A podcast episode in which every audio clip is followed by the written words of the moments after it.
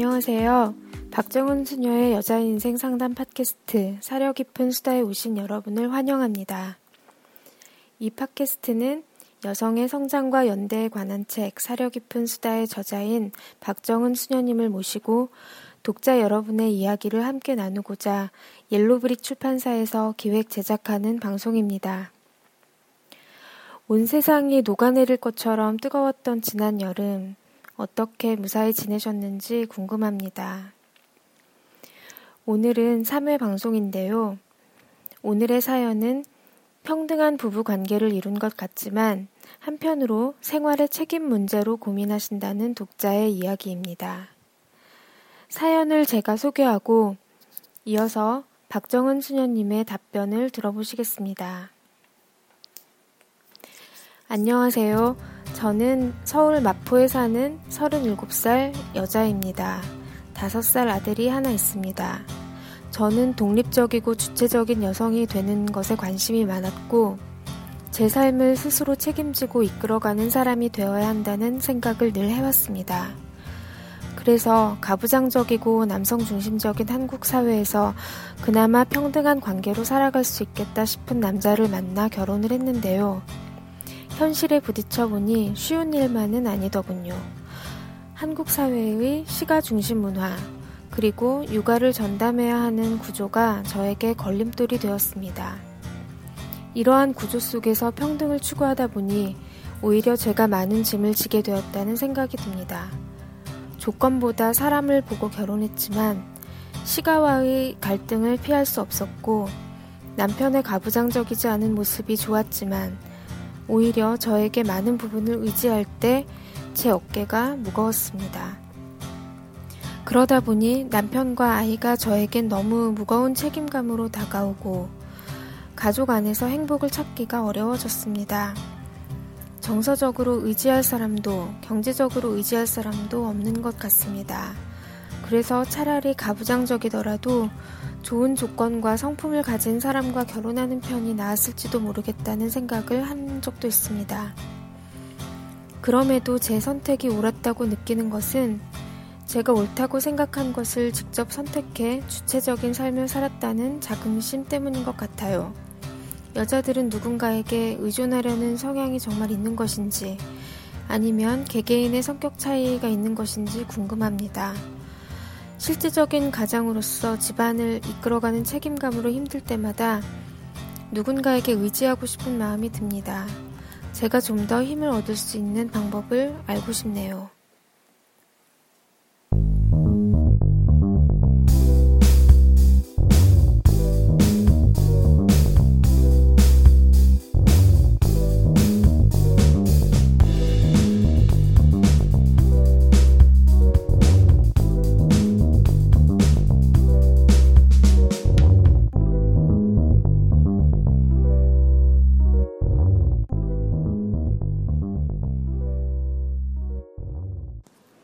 안녕하세요.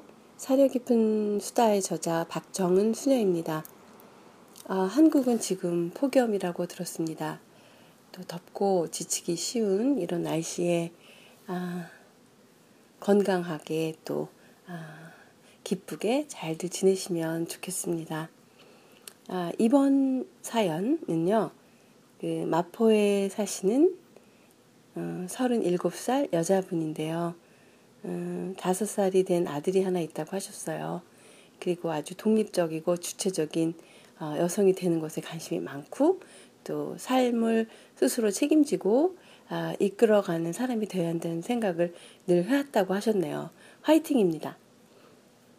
음, 그래서 가부장적이고 또 이제 남성적인 한국 사회에서 그래도 좀 아, 평등한 관계로 살아갈 수 있겠다 싶은 남자를 만나서 이제 결혼했는데 결혼을 하고 보니까 그게 참 어렵더라는 얘기죠. 그러니까 남편이 가부장적이지 않은 거는 좋은데 가만히 보니까 이제 많은 부분을 어, 여성분이 이제 하고 있는 거예요. 그래서 이제 남편의 가부장적이지 않은 모습이 좋았지만 어, 오히려 본인에게 많은 부분을 이제 의지하는 것 같아서 아주 이제 어깨가 무거워졌다 이런 얘기를 이제 하는 거예요. 그러다 보니까 경제적으로도 또 정서적으로도 의지할 수 의지할 때는 없고 본인이 차라리 어, 가부장이 된 이제 그 그런 이제 느, 경험을 그런 느낌을 이제 경험하신다 이런 얘기죠. 정말 깊이 공감하는 이야기입니다. 우리가 그냥 하는 말로 겉똑똑이들이 이렇게 어, 페미니즘을 하면서 온갖 책임을 자기가 지고 남편 것까지 자기가 하면서 이렇게 헉헉대고 산다 이런 이야기들을 사실 좀 하죠.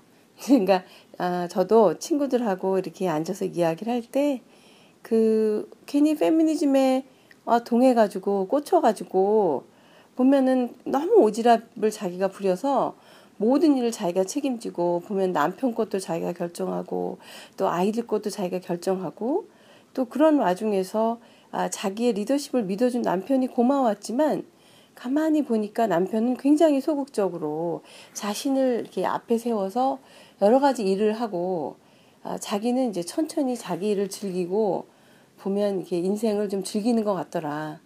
그래서 그냥 어리숙한 척 하면서 남자에게 모든 일을 하게 하고 그냥 쇼핑이나 즐기면서 이렇게 사는 그런 여자들이 사실 야근 여자 같다. 뭐 이제 이런 얘기를 이렇게 좀 했습니다.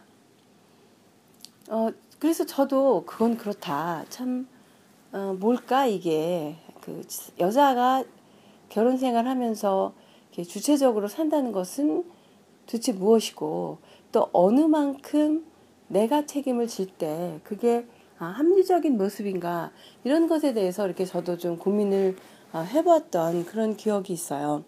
저는 물론 결혼 생활을 하는 사람이 아니지만 아, 많은 친구들도 아, 다른 여성분들이 이렇게 결혼 제도 안에서 또 가정을 이루면서 어, 그 이제 살아가는 모습을 보면 이렇게 두 가지 종류인 것 같습니다.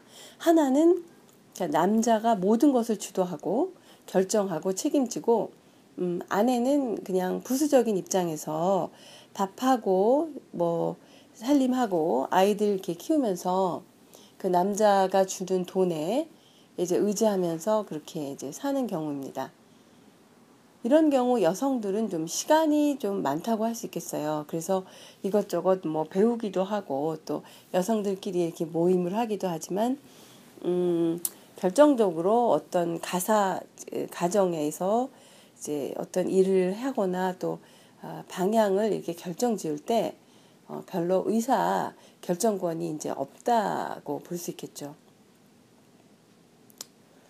어, 그리고 그 다른 이제 극단적인 경우는 여성이 굉장히 적극적인 경우입니다. 그래서 아, 직장에 나가서도 굉장히 성취를 잘하고 예를 들면 뭐 이렇게 진급도 하고 이렇게 말하자면 성공하는 거죠. 또 자녀들에 대해서도 아, 굉장히 이제 교육도 플랜을 잘 짜고 또 이것저것 지시를 하고 또 어, 남편을 위해서도 여러 가지 아, 준비들을 하고 이제 그러면서도 또 살림을 하면서 이렇게 사는 모습입니다. 그러면 후자의 경우에는 어, 많은 경우 이렇게 결정권이 있게 됩니다. 예, 큰 크고 작은 일을 자기가 원하는 방향대로 이렇게 할 수 있기 때문에 어, 여기 지금 사연을 주신 분처럼 주체적인 그런 삶을 이렇게 살고 있다는 그런 느낌을 이게 가지는데 그러면서도 문득 어, 나는 왜 이렇게 혼자 이렇게 힘들지? 아니면 어, 나는 뭐가 내가 좀 잘못된 건가? 내가 다른 여성에 비해서 손해를 보고 있는 건가? 뭐 이런 생각들을 이렇게 하게 되면서 하느님께 의지하면서 나는 나의 길을 가른다. 뭐 이렇게 하는 경우도 있고 뭐 또 아니면은 혼자 여러 가지 이제 생각을 하면서 또 이제 우울해지기도 하고 이제 그러는데요. 먼저 첫째 이분은 어 자의식이 있는 거죠. 여성으로서의 자의식. 그래서 이것은 정말 어 이제 훌륭해요. 그리고 먼저 깨어난 사람은 좀 외로운 건 사실이죠. 그런데 그 이 이런 이 지금 이 사연을 보내신 분이나 또 혹은 어 굉장히 강하고 또 모든 것을 책임지는 그런 어 가부장적인 남편과 사는 여자의 경우나 이 두 가지는 다 사실 그냥 성의 역할만 바뀌었다 뿐이죠. 어, 가부장적인 시스템이라고 할 수 있겠어요.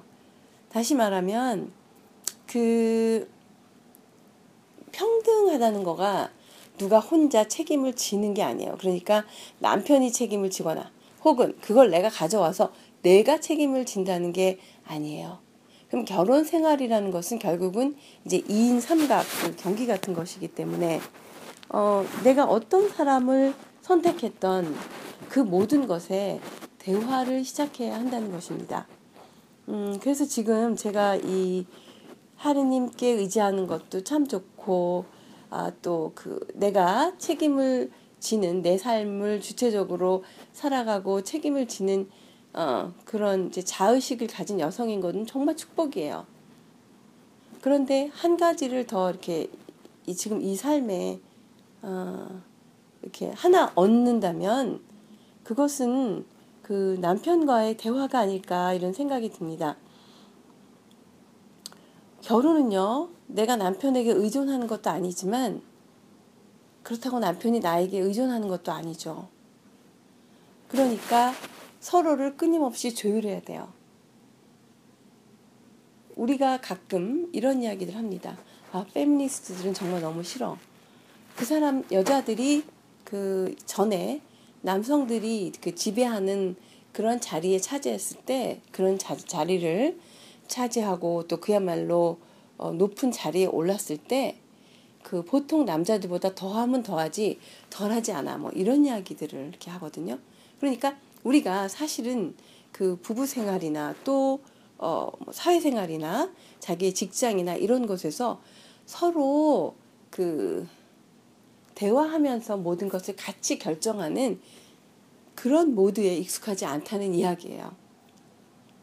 그래서 내가 모든 것을 결정하다가 보면 너무 지치고 사실 이 이야기는 거꾸로 많은 남성들의 경우에도 또 나타나요. 그러니까 어, 참 그 자기 힘든 부분 또 지친 부분 외로운 부분을 자기 아내와 나누는데 익숙하지 않은 거예요. 그래서 그냥 책임만 지다가 어, 굉장히 이제 우울증에 빠지기도 하고 남성들의 경우도 아, 또 지칩니다. 그래서 지금 제가 이렇게 권해드리고 싶은 것은 이분은 어, 나 개인의 지금 어떤 작업이나 또 나의 회의나 이런 것을 딜할 시간이 아니고요.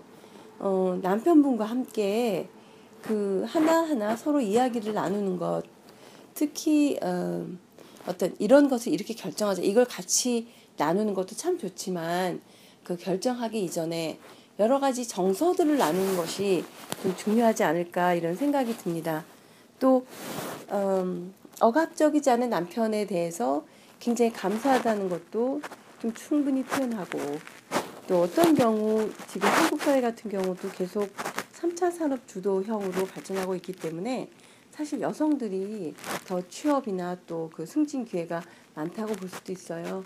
그래서 뭐 이런 구조 안에서 우리가 살아가면서 그래도 우리가 정말 두 사람이 한 팀이니까 음 여러 가지 그 인생에 겪어나가는 것들을 서로 나누는 그런 시간 또 대화하는 시간 그런 것들을 아, 가지면 훨씬 더 그 우리가 지금 함께 어디를 가고 있고 또, 또, 또 앞으로 우리에게 다가오는 어려움은 어떤 것인가 이런 것들을 함께 이렇게 나누어 보고 아, 또 조망하고 또 함께 쉬면 아, 내 인생에 그 지친다는 그런 느낌이 좀 덜하고 또 함께 간다는 느낌이 아, 훨씬 그 일상을 어, 좀 윤기 있고 또 아, 활력 있는 어, 그런 삶의 이렇게 자리로 어, 이렇게 바꿔가는 어, 그런 길이 될 것 같습니다.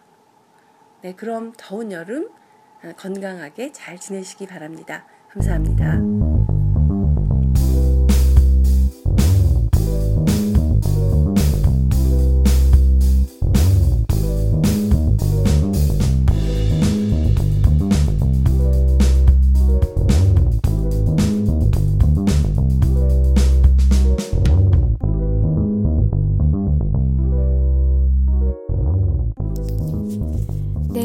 들으셨는지요? 이 사연을 녹음할 때는 사실 더위가 한창 맹위를 떨치던 8월이었는데 방송을 편집하고 보니 어느새 가을이 성큼 다가왔습니다. 선선한 가을 바람 속에서 우리 모두 아름답게 성장하는 계절이 되기를 기대해 봅니다. 그럼 다음 방송 때까지 건강히 지내시길 빕니다.